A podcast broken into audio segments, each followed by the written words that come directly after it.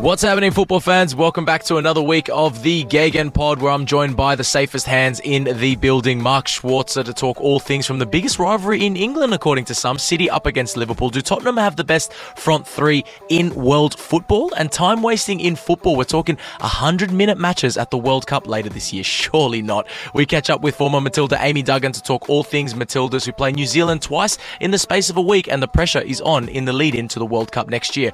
All that and much more coming up on the GegenPod.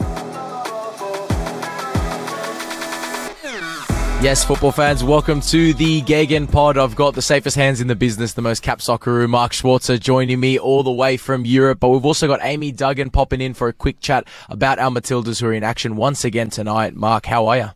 I'm very well, mate. Um, look, it's us, you and I, holding the fort again. Those are the two, where are they? Thomas Sorensen, he's away in Bali. Can you believe that? What a what a jolly up. I mean, I'm, I'm listen, not that I go anywhere anytime, um, but Michael Bridges, very poor form from that young man, I have to say. Yeah, it's it's no surprise, is it? You footballers just live the life, eh? Once you retire, you get the belly and you just hit the town. It's just bar after bar, city after city. You guys just live the life. But look, it wouldn't be the first time we've carried it, Schwarzy. Let's be real. So I think we'll we'll be just fine on our own. I like to kick it off with breaking news here on the pod before we jump into. We've got heaps to get to. We know it was a massive weekend in the Premier League. There's more football coming up. Some breaking news coming out of Poland is that Robert Lewandowski has agreed terms with Barcelona. There you go. Wow. Um, that that that yeah. Wow. Um, I, listen, I, I thought he'd be leaving Bayern. I actually really did think he was leaving Bayern because his contract is up. Um, and if Bayern wanted to keep him, they would have kept him. Uh, you know, six months ago, they would have signed him, you know, to a new deal. So I was pretty sure he's going to leave. Um, which they've obviously got that next person in line. So does that mean Haaland's going to go to Bayern? I wouldn't be surprised if Haaland ends up. I mean, at Bayern. Yeah. Yeah, I think so. I think so. As as as almost sad as it may be for the Bundesliga because that happens so often, I you just think you know Mino Raiola teased that that could happen a year ago.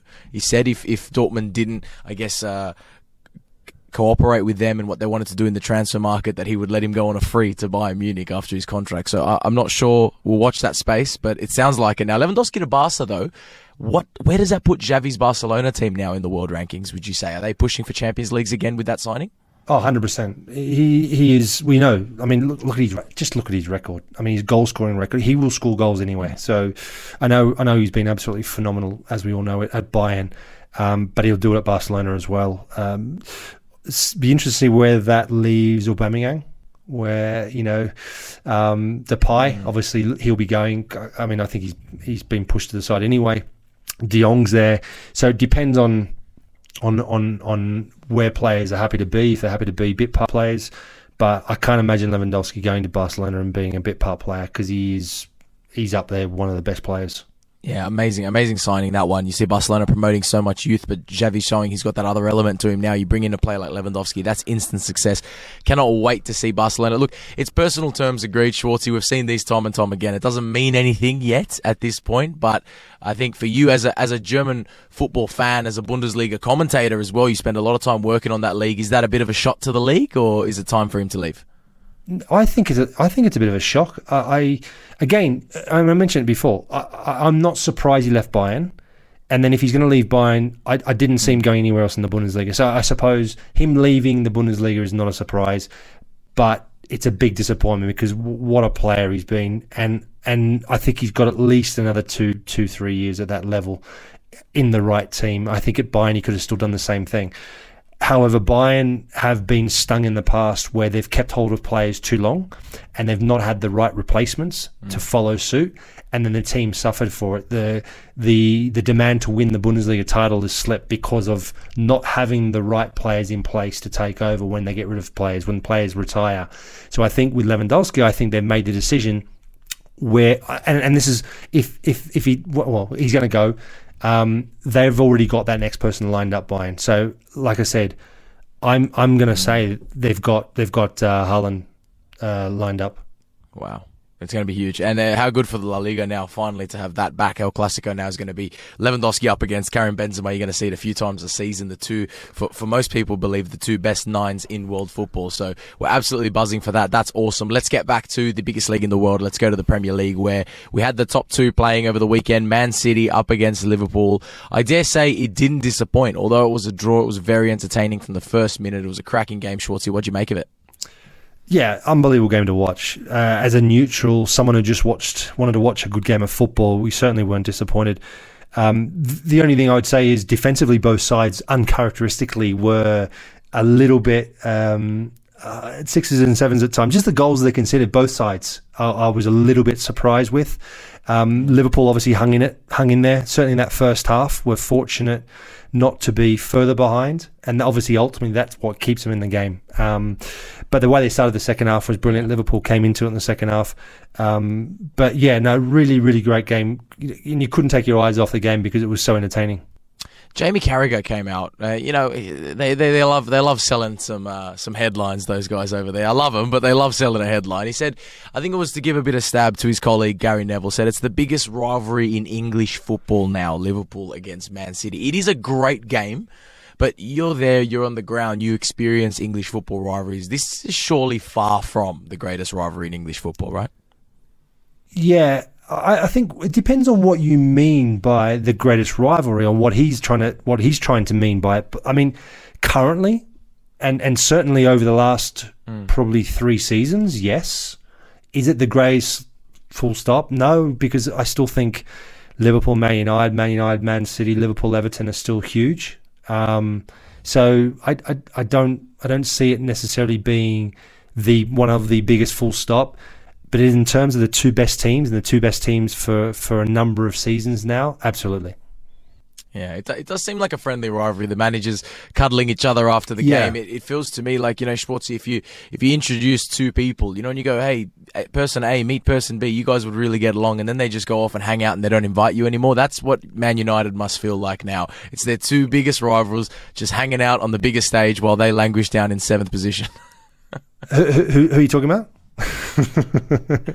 Manchester United. When Man United watch that game, they're, they're, exactly. they're, like a million exactly. miles away from it, aren't they? And, and and they can they can watch from the very high seats up in the back of the stand because they're nowhere near it at the moment.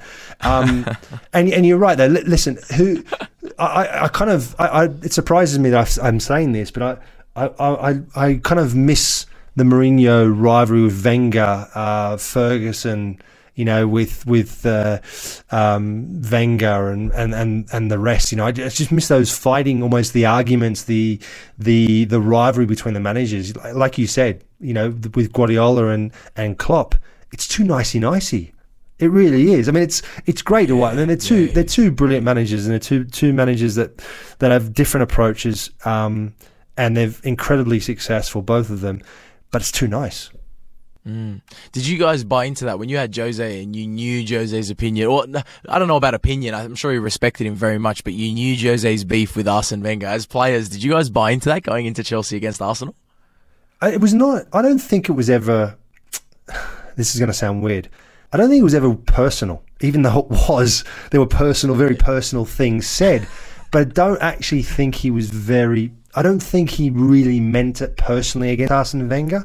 It was the rivalry that he wanted to create. He wanted to create an atmosphere. He wanted to uh, show the players how much this game meant and that they were the enemy at all costs. And and the thing was, I, I think that's a pretty that's a pretty impressive thing to be, be able to do from Mourinho to actually create a rivalry and, and an angry and, a, and, an animosity between him and Arsene Wenger because Arsene Wenger is one of the nicest men in the world. So to be able to create that rivalry yeah. and that type of rivalry, you got to give you got to give Mourinho credit for that. As if his job wasn't busy enough managing a football team, he even thought about how to sell a narrative. He would have been perfect in the UFC, Jose Mourinho. yeah, but that's what he did though. That was that was a big part of his game. A big part of his whole tactics was to create diversions to create you know to to help spur his players on to create this rivalry and demand on his players that showing that how much he's in on it how much he's in on uh, up to his neck on it, and he wants his players to buy into it, and his players to really go that extra extra yard for him, and and and they all pretty much always did. Certainly in the early days when he was there. Yeah, I'm a huge fan of his. Huge fan of Jose's. I absolutely love it. Um, but this this fixture here, it has become the highest quality football, probably not just in England, but in the world. Man City against Liverpool. We are treated to it again next week because they meet in the FA Cup semi final at Wembley. It's a neutral venue. Liverpool have had the, I guess, the the, the better record against City when it comes to knockout competitions, although City have been very good in league football. Do you give this one slightly to Liverpool, given that it is a semi final, that it's knockout, that it could go all the way to penalties? It, well, it certainly could go all the way to penalties, but I, um, you know, I, I don't know. For some reason, I'm thinking Manchester City because they were. I, I, thought for a large part of the game they were so much better than Liverpool the other night. Um, should have been ahead, but and, and, by by considerable margin, but didn't didn't take their chances. Um, mm. Mm. Yeah, I don't know. I, I'm just I, I, don't know. Liverpool at the moment, there, there seems to be question marks. I thought uh, Fabinho in midfield was a real disappointment to me. Um, I mean, and Jordan Henderson was nowhere near his best. I mean, the goal that that De Bruyne scored, Fabinho. I, I don't know if it was something wrong with him. He didn't even look. He looked like he was walking almost. I mean, De Bruyne had a bit of turn of pace, but he's not. De Bruyne's not like he's not like a Raheem Sterling or, or I don't know, um, yeah. um, Saint-Maximin or someone else who could just blow people away in pace, right? So it just looked Fabinho. I don't know.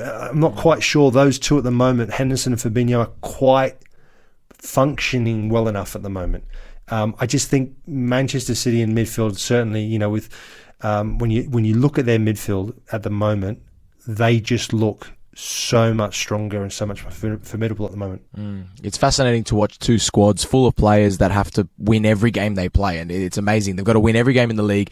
They've got an FA Cup semi-final. They're both the job isn't completely done in the Champions League either. You'd say it's slightly easier for Liverpool at home against Benfica, but City got to travel to Madrid. That's not an easy place to go. So there's literally just huge 90 minutes every single week for them. So this is going to be another fascinating one at Wembley. Chelsea take on Palace in the other one. You can never rule that out either. It's cup football football. But I want to talk about Everton and Manchester United. Everton were at massive risk of relegation. Frank Lampard had a huge win, and that win felt even better when Burnley, a couple days later, went and lost to Norwich. Did him a huge favour. What did you make of Everton, and probably more importantly, what did you make of Man United in that game? Um, listen, Everton it was a response that obviously Frank Lampard was desperate for. He he demanded. He he quoted it in the papers. Uh, sorry, in the press before the game that you know he wanted these players to to respond uh, to their to their poor performances recently, and they certainly did. They certainly f- showed fight. Um, they were certainly one of their better performances this season. Um, they certainly needed also Jordan Pickford to be on form to to re-deliver, which he did, um, which was impressive.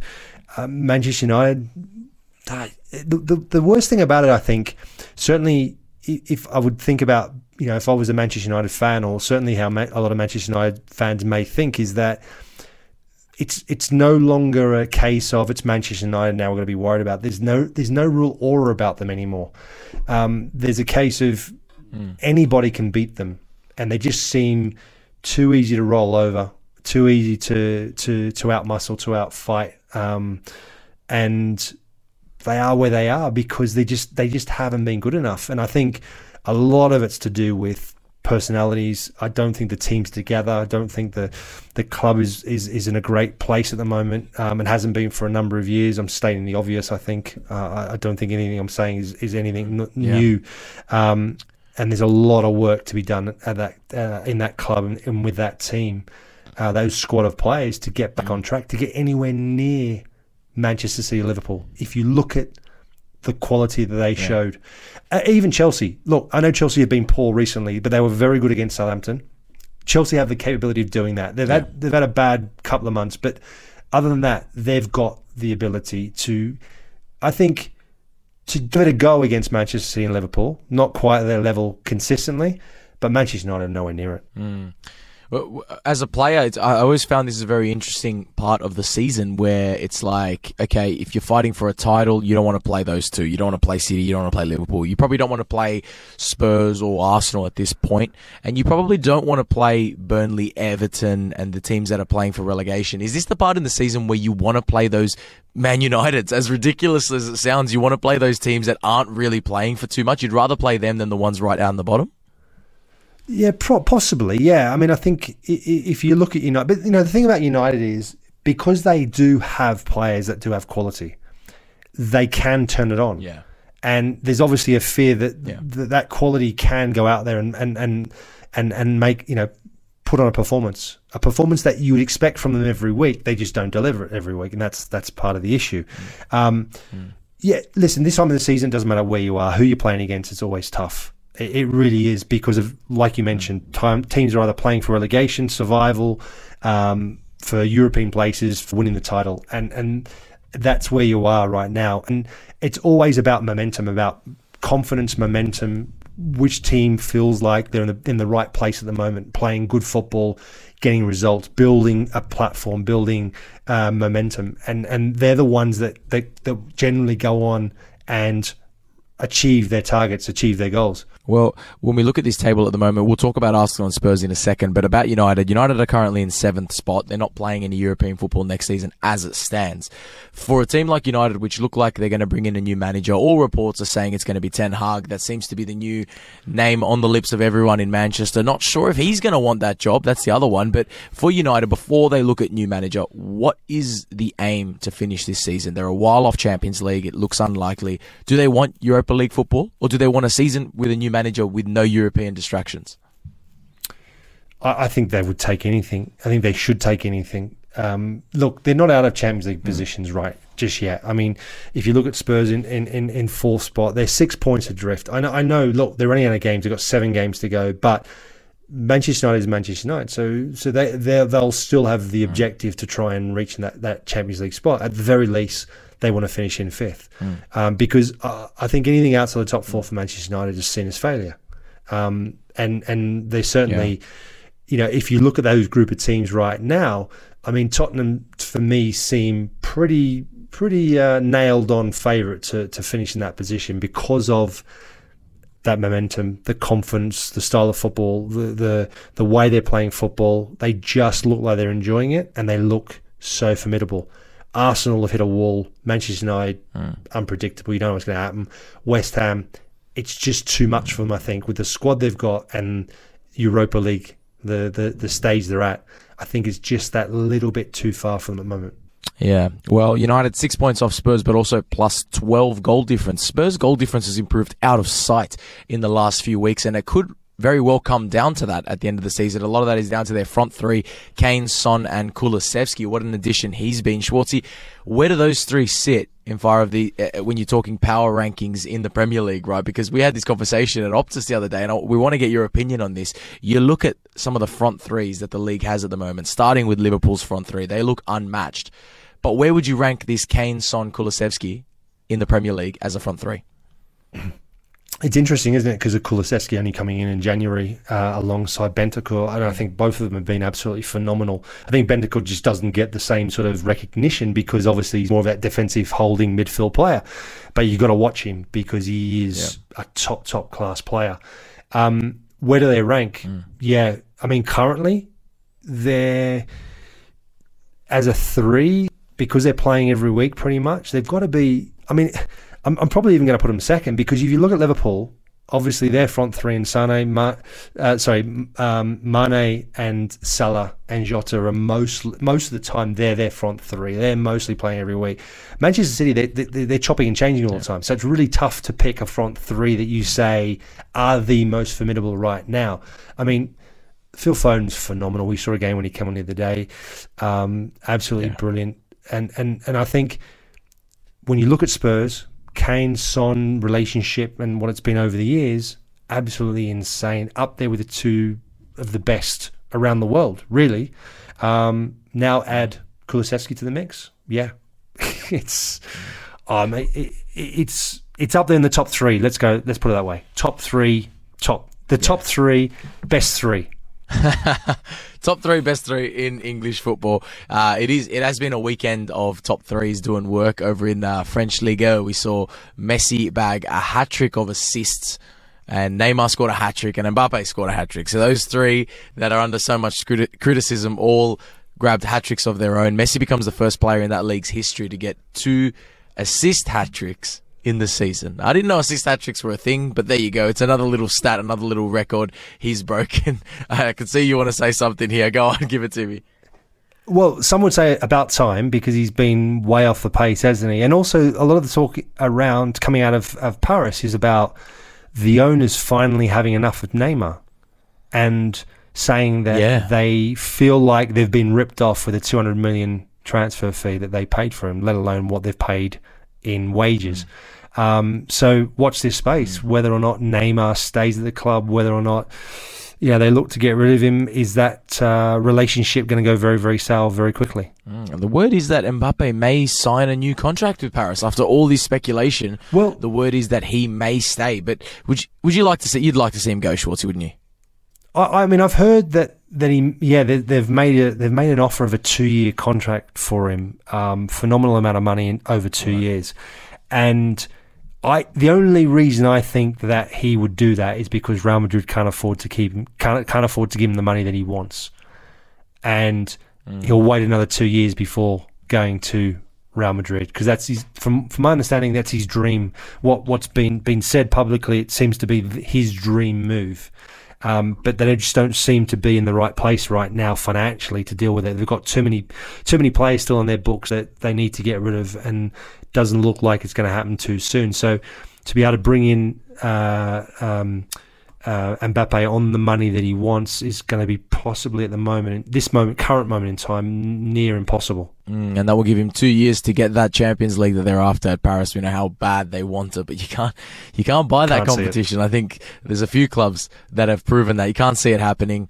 Uh, so no. much insecurity with their manager as well. He is one of the greatest young talents in football, Kylian Mbappe. Don't know if we can call him a young talent anymore, but talking about young talents, there's been plenty of them being unearthed in the Premier League. The newest one that's really stealing the headlines is Dewsbury Hall. But I wanted to get your opinion on some of the young guns we've seen in the Premier League this season popping up for those other clubs that may not be in and around the title race. Who have been your favourite to watch this season?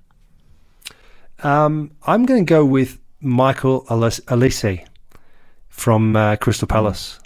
I, I have been yeah. really impressed with him. I, I think he's been absolutely phenomenal. He's 20 years old. Um, I, I, think he's done incredibly mm. well for them. Uh, I know he's out at the moment injured, but he he for me is probably one of. I mean, I was going to say Conor Gallagher, but he, he has not he's not had a breakthrough, has he? I mean, he's he's been around for a couple of seasons now, but in terms of the level that he's gone to, I mean, yeah. I, would like I'd like to put him in that breakthrough because he was nowhere near as as effective at, at this level at, at, West Bromwich Albion last season.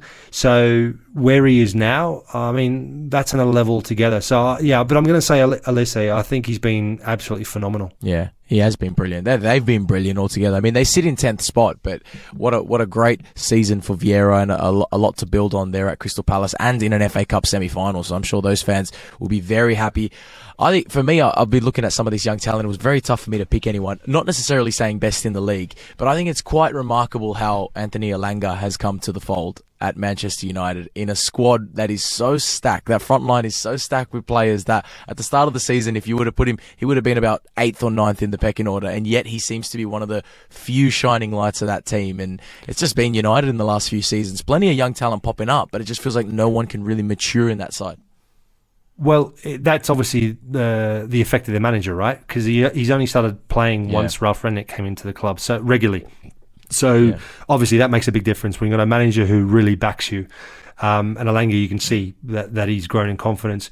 Um, but yeah, I, I, think he's done really well. But again, I, I, nowhere near the finished product, nowhere near the level that United need to be and want to be. So, but he, you know, he, he's certainly a bright future. Uh, a talent for the future. Another player that I didn't mention earlier on is another player also at Palace, but he's not played a lot of games this year. Um, Eberechi Eze. Um, I thought last season he was absolutely phenomenal.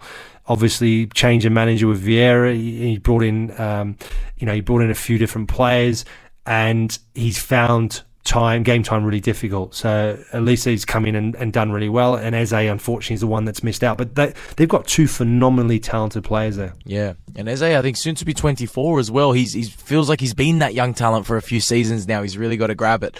But um, yeah, some great players over there at Palace. They're a joy to watch on their day. I want to talk about another storyline which has come out. Doesn't just affect the Premier League, affects all football around the world. You just don't know how to read into these things, Schwarzy. FIFA. Uh, there was a story coming out that they may consider expanding the match to 100 minutes for the Qatar World Cup. I thought this was a joke, right? I disregarded it the first two, three, four times I saw it, and then I thought, okay, let me click and read this article. Uh, but yeah, they're talking about expanding the game because statistics showed that in the Premier League, the ball is in play for only about 62% of the 90 minutes. The rest, there's, there's more free kicks than ever.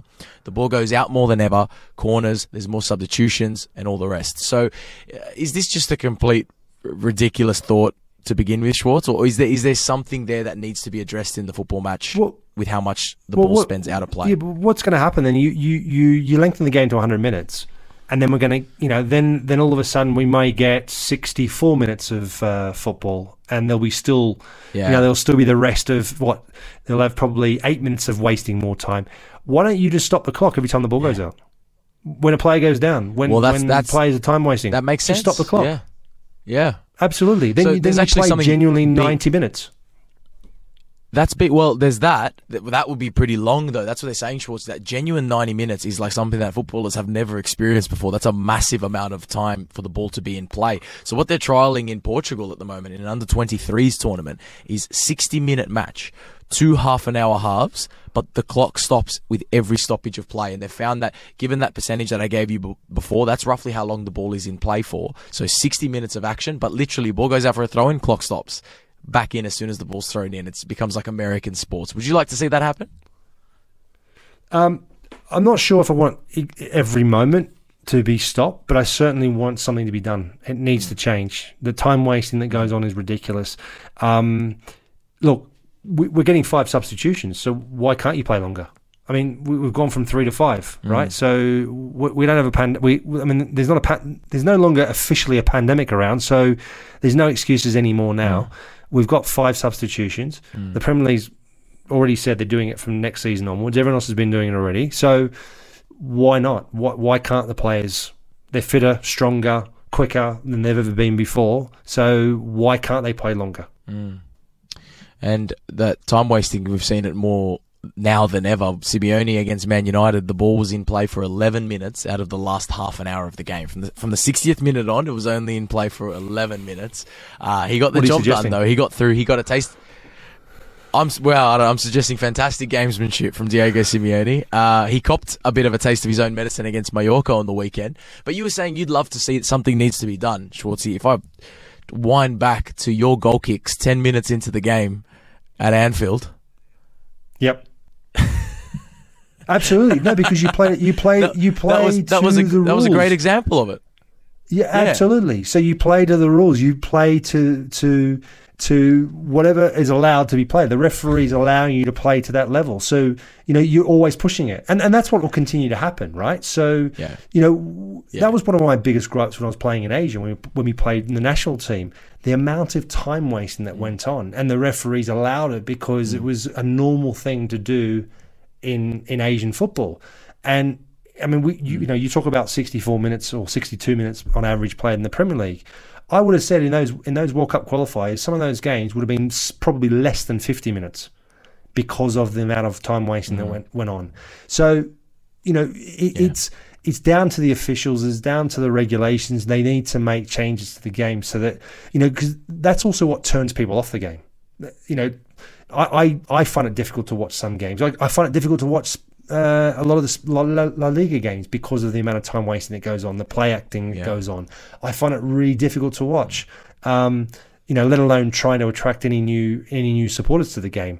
That you know, just watch this game and go, hang on, people just drop every moment, wasting every moment they possibly can, and it's a form of you know delaying tactics. Some would say it's cheating, some would say it's not, some would say it's just great gamesmanship, some would say it's great tactics. And on that day against Liverpool, it was unbelievable tactics. Mm.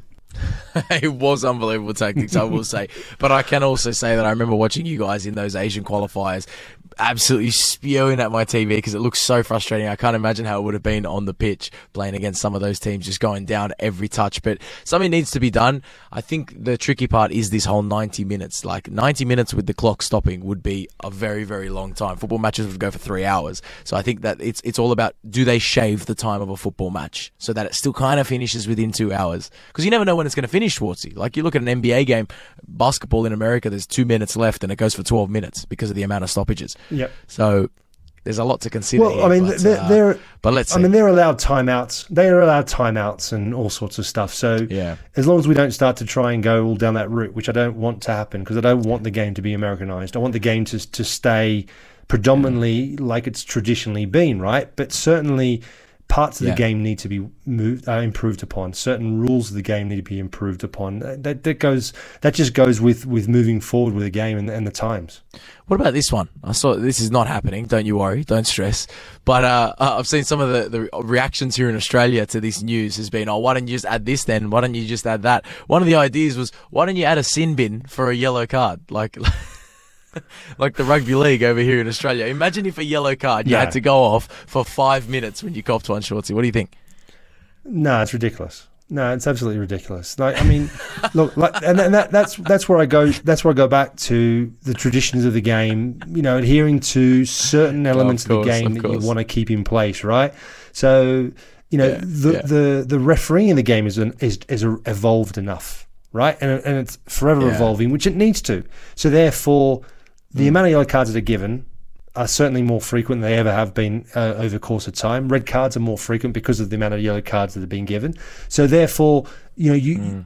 giving sin bins and all that. Nah, forget it. Just leave that. Leave that to to No, it'd be rugby and ridiculous. I just wanna wind that. you up. No, don't be ridiculous. Yeah. all Don't. that nonsense. I just wanted to wind you up a little bit. There's no chance that's going to happen. But yeah, look, the, the increasing time, I don't know. It seems like it's got some traction. I hope we don't see it in the World Cup later this year, but let's see. Plenty of FIFA tournaments coming up, including a Women's World Cup on home soil. Maybe we'll see a bit of a different game come mid 2023. But to talk all things going into the Women's World Cup, Matildas, who have been in action twice in the space of a week, we've got Amy Duggan joining us. Hey, I'm Ryan Reynolds. Recently, I asked Mint Mobile's legal team if big wireless companies are allowed to raise prices due to inflation. They said yes. And then when I asked if raising prices technically violates those onerous two year contracts, they said, What the f are you talking about, you insane Hollywood ass? F- So to recap, we're cutting the price of Mint Unlimited from $30 a month to just $15 a month. Give it a try at mintmobile.com slash switch. $45 upfront for three months plus taxes and fees. Promo rate for new customers for limited time. Unlimited more than 40 gigabytes per month. Slows. Full terms at mintmobile.com. And with the Matildas back in action tonight, back in Canberra, we've got Amy Duggan joining us, former Matilda, I think back by popular demand. Everyone loved your appearance last week. Amy, how are you? I'm good, Claude. It's Schwarzy. How are you guys? Very, good. Thank good. you. Schwarzy's always good, mate. He's living the life. He's jet setting around the world. You don't even have to ask him. He's he's just having a great time. But uh, I'm, I'm, super excited. I'm super excited for tonight as well. I've made the trip back to Canberra, uh, spending the day here before we head out to the ground, and uh, really excited to see the Matildas back in action tonight, um, and hopefully a few more goals a little earlier in the game. Yeah, your hometown. It must be special to see them back there. I want to ask you firstly, before we go to this game coming up, I want to go to the game last week uh, against New Zealand. There were probably a lot of positives. I felt like, from a sports fan, a general Australian sports fan point of view, it was great. There was a good crowd. It was two late goals. It was drama. But from a football fan point of view, were you happy with the performance from the Matildas? So, watching purely from a fan perspective with my family on the couch, I was stressing majorly hmm. around the 70 minute mark, waiting for those game changes to come in. And then when they didn't come in, I was sitting there going, Oh my gosh, this is so bad. Oh my gosh, we're about to lose to New Zealand. Oh my gosh. And it wasn't like we weren't creating chances because we were. Uh, we just weren't putting them away. And so when the first goal came, uh, my family and I, my daughter especially, was jumping around, screaming around the lounge room. And then within two minutes, they scored the second goal. And I literally was on the verge of tears because I was so happy. um, and I think that's part of following this team from fan experience is that they really take you on a roller coaster sometimes. But I think that's one of the things that I love about this team. Because um, if we were winning 10 0 all the time, you know, it'd be great and it'd be entertaining, but it probably wouldn't give you those emotional roller coaster rides that you get with this team. In saying that, uh, the performance obviously, there's lots to pull apart from it and we can do that if you want to. But um, I was just so happy to get the two points. But I do think, as I said, there are, there are a few things to well, not two points, two goals, but there are some things to pull out of it. Mm. And I guess when we look at yeah, you can sit here and talk performances. I thought the most interesting part that I saw from I guess a media point of view and, and, and press conference point of view, Tony Gustafsson's a man who has split some. He's a bit of a divisive character in the football community, but uh, he came out talking about it was all well and good to beat New Zealand, but he feels as though the quality of the opposition that we're playing isn't high enough, and he he kind of criticised Australia's record against higher opposition at major tournaments. Do you think yeah. that's a fair assumption? Absolutely. And I think he, he's a real data driven coach. Uh, and he looked at our results over the past 10 years against top 10 nations. And, you know, he, it, the record's not great. The, the data mm. speaks for itself, uh, which is one of the reasons I think he went out to, to draw those top 10 nations in um, to play against them. And, you know, with the squad that we had, uh, with debuting players, obviously those results weren't pretty. And I think, you know, he's been man enough to own that, which I think is wonderful. Um, but it does raise some questions and leave him some areas that the squad as a whole need to work on. Um, I, I, think he's been pretty clear in his last couple of press conferences that this is the beginning of the next phase. Um, so New Zealand as an opponent, I think you know ties in beautifully with the Women's World Cup, ties in wonderfully with the fact um, that we're you know I think it's our 50th international against them today.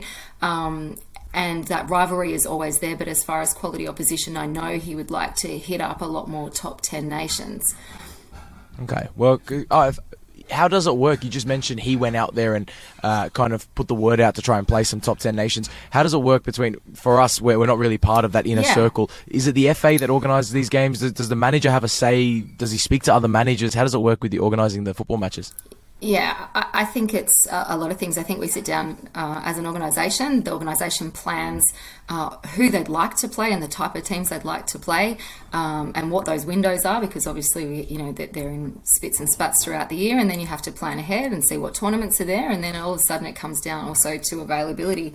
I think he's been really clear that he's aiming to play as many top 10 nations as possible, that he looks at different styles, different tactics, variations, unique oppositions, different physically um, attributed uh, nations also. Um, but I think at the end of the day, Claude, in all honesty, it comes down to scheduling and availability.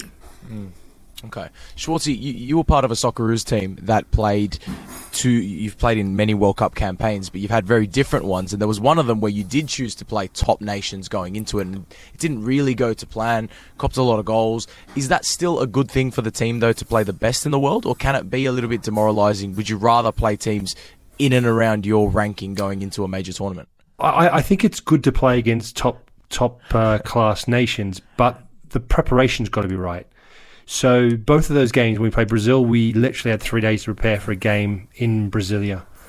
Um, I, I, and the, the, mm. I remember the preparation was was was uh, chaotic. It was amateurish. We were just there to make up the numbers, and that's how we were treated. The facilities were, were, were poor. Everything about it was really poor. Um, and then you're playing against one of the best teams in the world at the time. Had only lost a handful of games.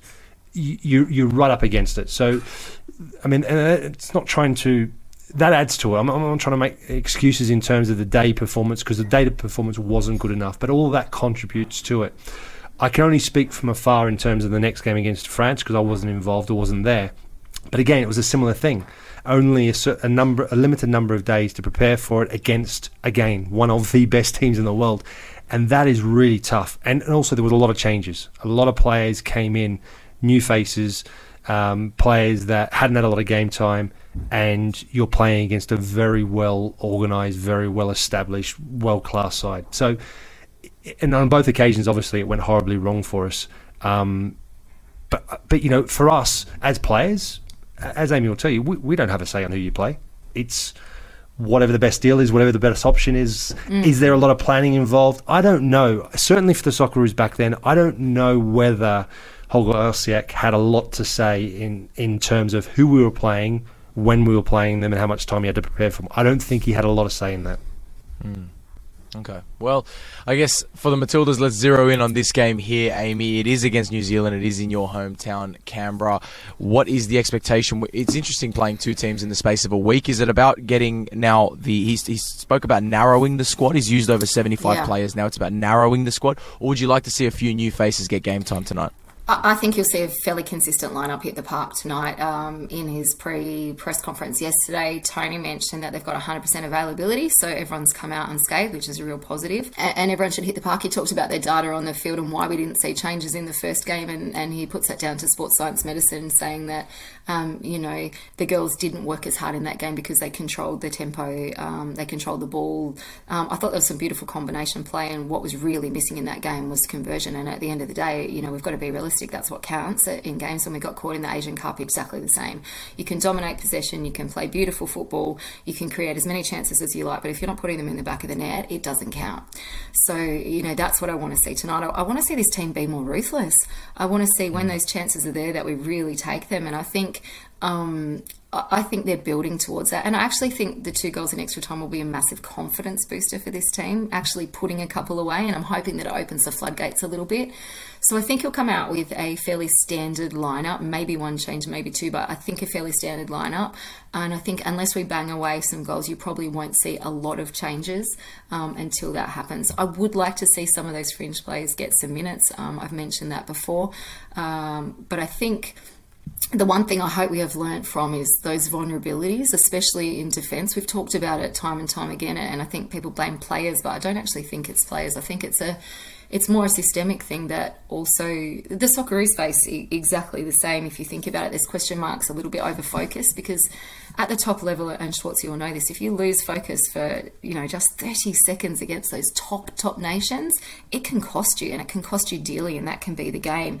It- it is hard to maintain, and I think for some of our defenders um, across the board, Matildas and Socceroos, we're playing with wonderful nations across the world um, in top teams that probably don't get tested defensively all the time. And as a defender you really do need you do you do need that. They're given a bit more freedom and they come forward and, and we see that a lot. You know Ellie's wonderful when she comes forward. So Steph Catley on the wing we see that with our with our Socceroos the same but there are times where we actually need to think defensively what if what if what if all the time so that we're not um, getting those balls over the top or getting caught in behind in those pockets because we're thinking about attacking not really what our number one job is. And that's probably the one thing I hope that we take out of both the Asian Cup and um, the game that we played against New Zealand the other night. Although despite despite what the goalkeeper Green says I still think it was a cross Uh, Amy, you talk about uh, you mentioned earlier on about um, Schwarzy you're in I'm Tap in, I'm in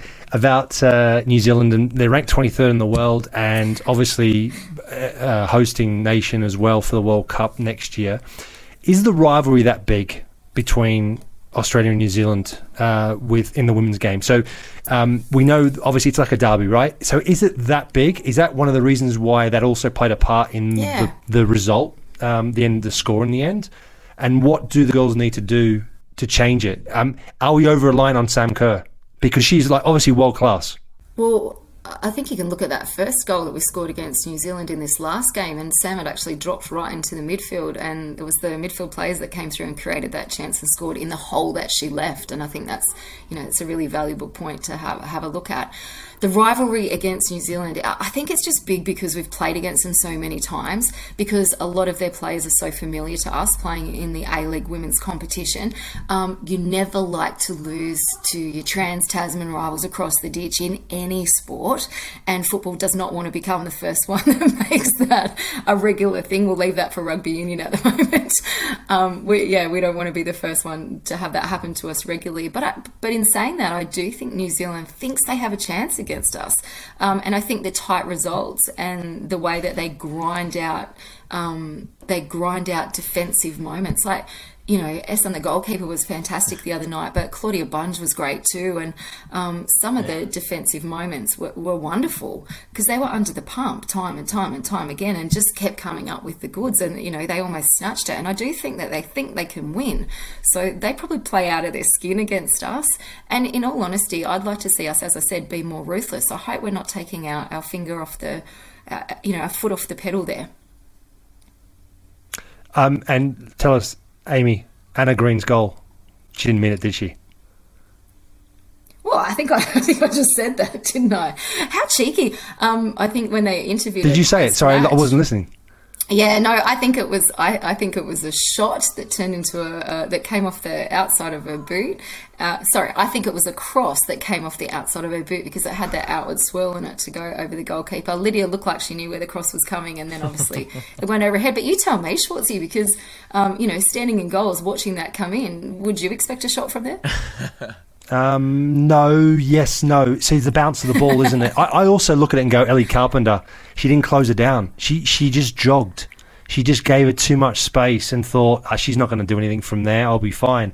So I look at Ellie Carpenter. So I would have been upset with her not defending close enough, not closing down, putting enough pressure on her. The when the ball's bouncing like that, you've always got to expect the unexpected. Yeah. Yeah, but no, I, I I think it was a cross that has gone in, Schwarzy. I will say that, but I did find it quite entertaining in the post game uh, interview when she was interviewed on the sideline and they they asked her if it was a shot or a cross. Uh, she told us we were quite rude to ask that question, so she thinks it's a shot. How Australian of both of you. I think she's had a pop and she's done a fantastic job. That's a great finish, all right? Give respect where where it's due. Um, it counted. It counted. I think there was some, you know, Micon technique there. Remember a few World Cups back. Um, I want to talk to you, Amy, because I know we can jump into a rabbit hole with this one, but I just want to get your opinion because I was thinking about it last week. No one better to ask. When I've got you here, I need to make the most of it, right? And uh, we saw the some of the Scandinavian leagues kick off in the last couple of weeks, and there's so many of the girls are in action in Denmark and in Sweden. Remy Siemsen has just gone over and signed there. We know that's influenced by the manager. He's kind of said in the past that you've got to go over there for your best chance to play for the Matildas. I just want to Yeah, get let's put that let's put that in context though when we when we talk about that. That Okay. statement Yep. because I think it was taken a little bit out of context, in fact, and I think uh, you know A League Women's probably copped a bad rap out of that. Yeah. When I don't think that was the intent. I think the intent was play here in Australia if that's where you're comfortable in the A League Women's. But when you're finished your season, you need to be continuing high quality games against great opposition um, in what is you know our NPL or, or our A League Women's off season. And I think that's where the intention was. It's like wherever you are, you need to be playing top quality opposition all year round. And qu- quite frankly, the NPL is just not quite at that level yet. So he, you know, he's encouraging players that want to continue to be around the Matilda squad to head overseas after the A League Women's, which, as you said, a lot of them have done, but there are a few that have chosen not to as well. Um, but I think just when I look at it, I, I get a bit worried because I've always been one of the fact that when I look at the men's team, I think when you rely too much on exporting and when you rely on those leagues, it's all well and good when it's the Premier League and the Serie A, as it is now for the women. But it, then when it starts to become the second and third tier leagues in Europe, you're left with the scraps and you'd rather have a better home base, right? Do you, are, you, are you a bit worried of the future of the Matildas seeing now everyone's going overseas? And like, surely No, it's time to look at our own league. Oh, I I think that's a twofold question and a two pronged outcome, Claude. Absolutely, it's time to look at our league. I've been um, very clear on advocating for a full home and away season um, in, here in Australia for a long time. We're bringing Yeah. more teams in. Um, we've brought Wellington in. Obviously, there's talk of two more in the in in the coming years to, to even it out even further. The more minutes you can get on the paddock, um, the better player you're going to be. It's just plain and simple. Um, and you know we've we've talked about data in the performance gap, and it's in that 2,250 minute mark. We want all of our players to be hitting every single season. That's 25 to 30 games. Um, but you're right, the quality that you're playing in needs to be of of a certain level, and um, and ensuring that you're getting that game time. That's the other thing because you can go to a top class um, team and, and sit on the bench. And again, we've seen that with our Socceroos too. When you're not getting the minutes on the park, you, you're training in a wonderful space. And I guess that's the trade-off that you have to choose. Do you want to be in a, a wonderful training environment where you're, you're you know training all the time, but you're not getting the most minutes, or are you prepared to compromise a little bit less of a training environment, but ensure that you're getting better quality uh, and more minutes all the time? And I guess as a player, that's the balance that you have to find. Schwarzy. Amy, I find it really difficult to get my head around the fact that you girls had to, you you have to travel so much. Play, you play for two different teams this a year, calendar Yeah. year. I mean, you look at, you know, the girl, you, you, your your careers, and some of the girls have like played for eighteen teams in twelve years. Like, how hard is that? That must be so difficult to like, you know, you play literally a couple of months, you pick your, pack your bags up, and off you go again. Yeah, I, I, didn't get that privilege for very long, Schwarzy, only a couple of years. So um, that's probably a, a, question better aimed at today's, you know, current player. But in saying that, we have seen that shift. So I want to talk about the move overseas because when our, you know, top 10 or 11 players first started moving overseas, um, they brought back that experience and that exposure, and our world ranking and our results climbed I think, off the back of that um, as well, so that there's positives in it um, when you're playing all year round, you've got to somehow in there find some downtime. I think that's the key to this is when you're getting that downtime. Um, and there were some big outliers where you know playing the A League women and then going straight to the NWSL in America um, was meaning players were literally playing 12 months of the year without a break, and and that's not sustainable for you know year on year on year, and um, you can expect to see some injuries out of that the lineup of Australia playing in summer and you know Europe playing in winter, and then obviously um, depending on where you choose to play, because Germany has a completely different season alignment as well. So it's hard to match up Claudes, and I think that brings more back to your point about where do they go, because when they've been encouraged to go overseas on short notice, you sometimes can't crack the top league mm. um, in the world because they, they sign their players so far in advance. Do you know what I mean? Mm. So you've also got limited options, and again, that comes down to a player choosing what's best for them. But yeah, Schwarzy, you're right. Playing 12 months a year, flying backwards and forwards. Look, they are getting used to it. You know, the girls talked about that. There was some delays getting into camp. In fact, I think the team only had one full session together before the, the, the first New Zealand international. They've now had three days together, so um, I would assume that that's only going to work in our favour as well. But um, yeah, flying back and forward to Australia of all places, we're so geographically separated from the rest of the world, which makes it such a great place to live. Yeah. But as a footballer, makes things really tough. Definitely, definitely. Well, I mean, let's hope that helps us. The extra preparation. They're in Canberra. Amy, are you getting down to the game at all? Are you managing? Absolutely. I'm taking my whole family. I've got a tribe with me tonight. We'll all be dressed up. We'll be screaming, and all I'm asking for, please, is more goals, goals, goals. Conversion tonight. Let's, conversion. L- let's get a score prediction then, so we can look back and laugh at how wrong we were. Amy, score prediction. I'd love it to be four. Four, four nil. Yep. Just complete one way oh, traffic. Clean sheets. I love yeah. clean sheets. Yeah, we need a clean Hopefully sheet. Hopefully, Schwarzy aligns with me there. Schwarzy, score prediction. I'm going five, five nil. Oof, tight. Okay, all right. Well, I'm gonna I'm gonna try and give New Zealand a little bit of respect here. I'm gonna go with a three-one, three-one Australia. I think New Zealand get on the score sheet again, but Australia too good for them. Should be a great game either way. We're all tipping an Australia win, and I think the country expects nothing less, but that's a good thing because we hold them in such high regard. So looking forward to it. Amy, enjoy the game with your family, and thanks so much for joining us today. Thanks, guys. John Aloisi, can we replicate those scenes from 2006? People want more, and to, to replicate that, we need to get through the group stages and go even further so then we're creating history. I remember walking into the stadium in Stuttgart and having a powerful sense of the history of that moment. Now we are underway in Stuttgart. How incredible is this sport that at, on this one stage it can tell such a powerful, unique, incredible story. Its potential, where it could go if it could shed one or two things and embrace one or two others, are just so much about football, says so much about Australia and vice versa. The amount of people dancing on the street, Federation Square going off, and, and you know, just the people uh, having fun. We realised then that actually this could unite a country. The hospitality, the friendliness, the sense of community, and all of that, that all comes back to football. It's a community.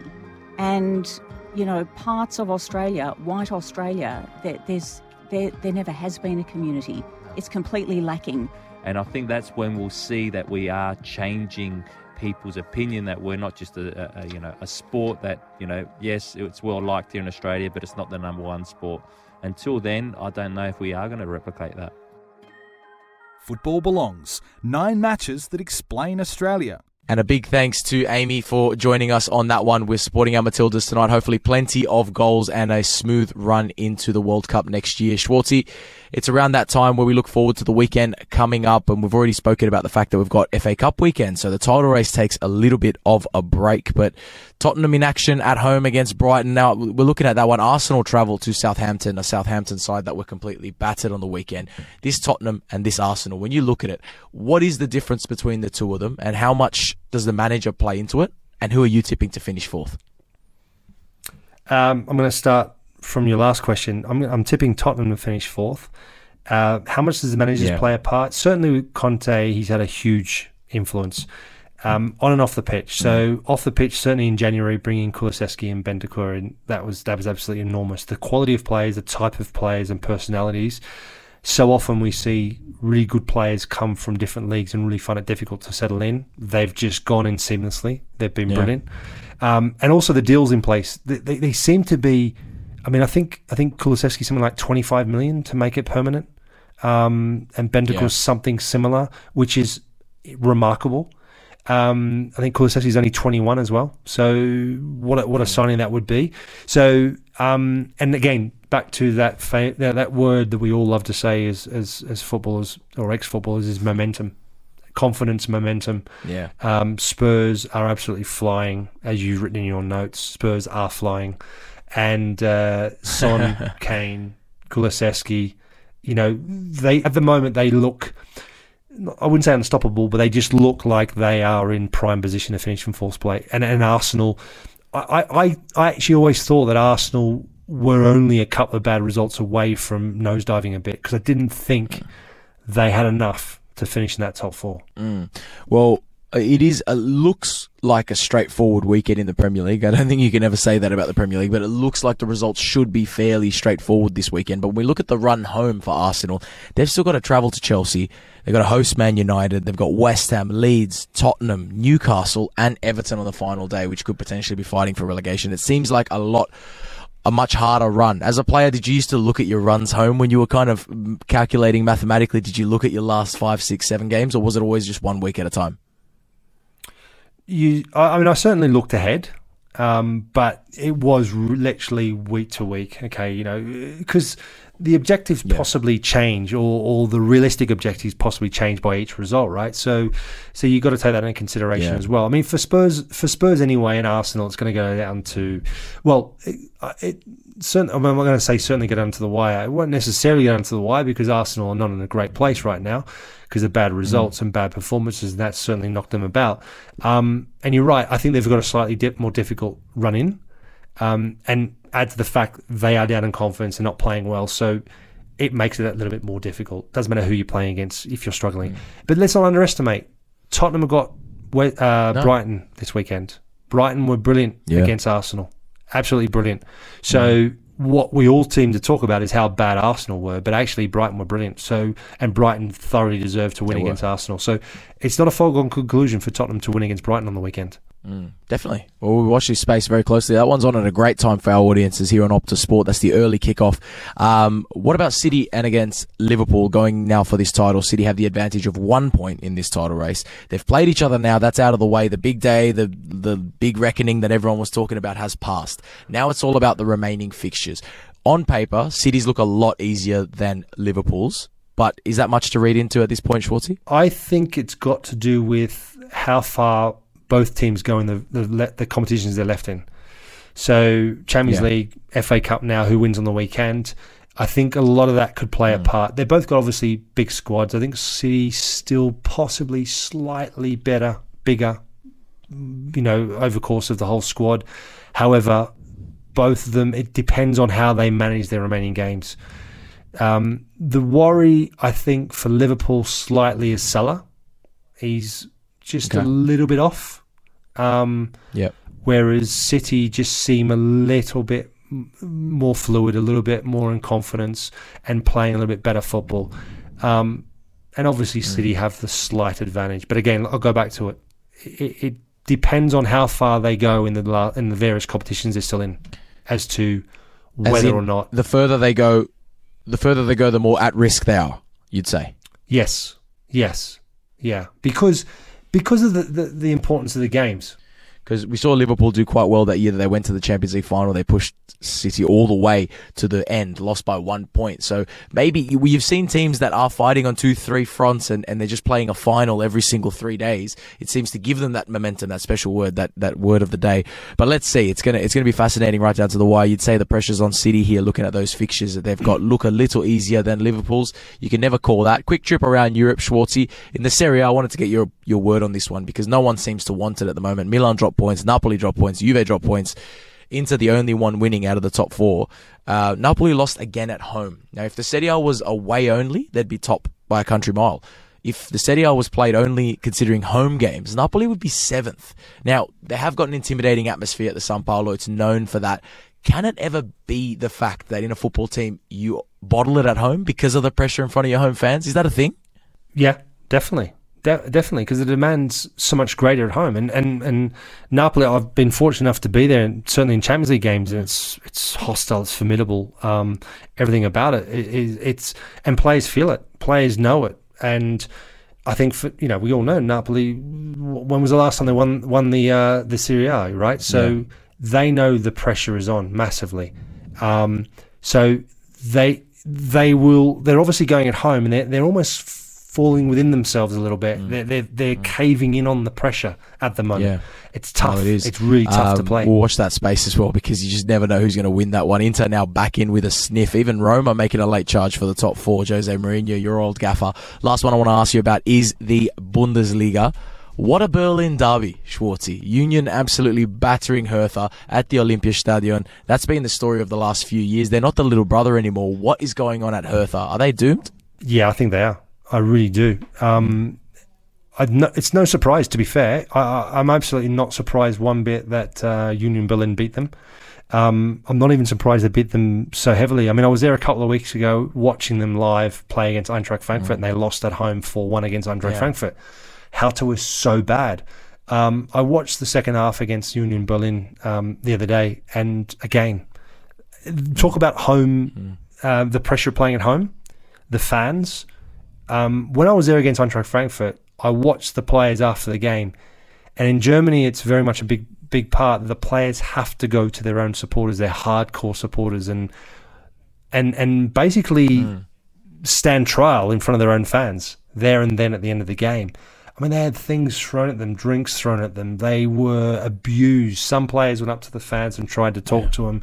Others stayed well away from it, and it, it plays on them, and and it affects them. Probably even leaving the stadium, they probably found it really difficult to get out of the stadium. That wouldn't have been easy for them.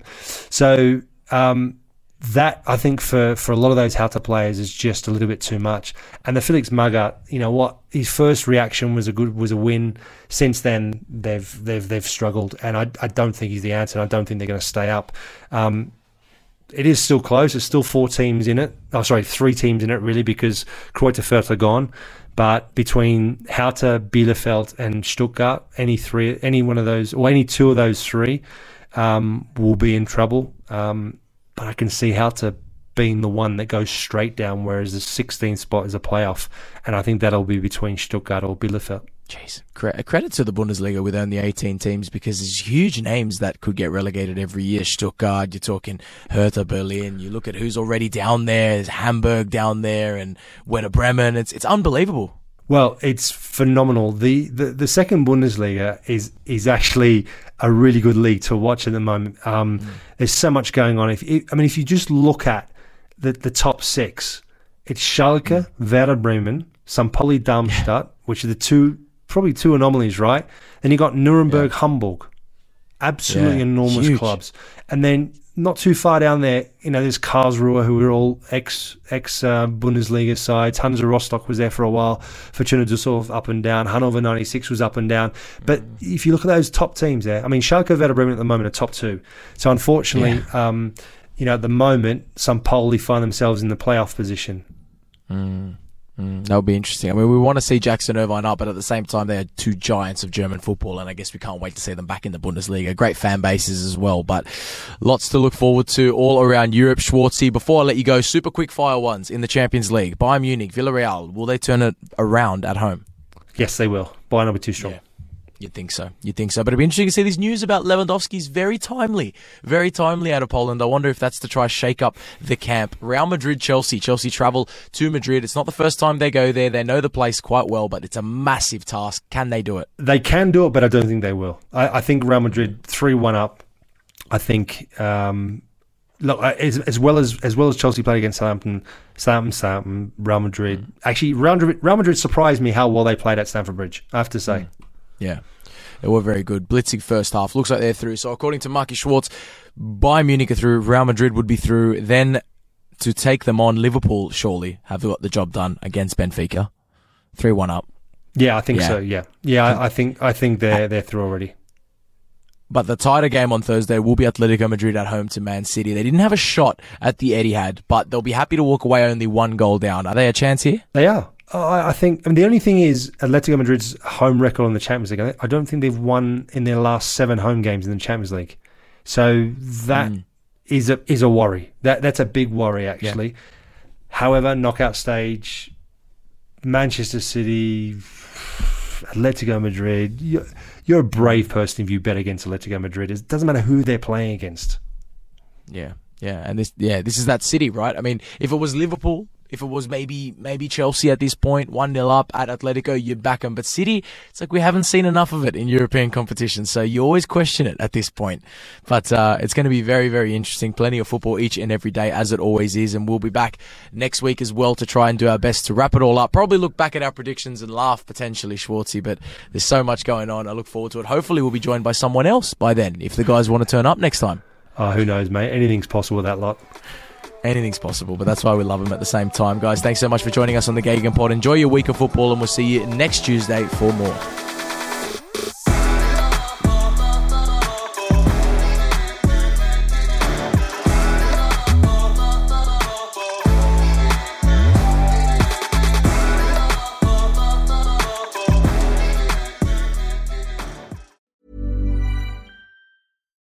Every fan knows the right player in the right position can be a game changer.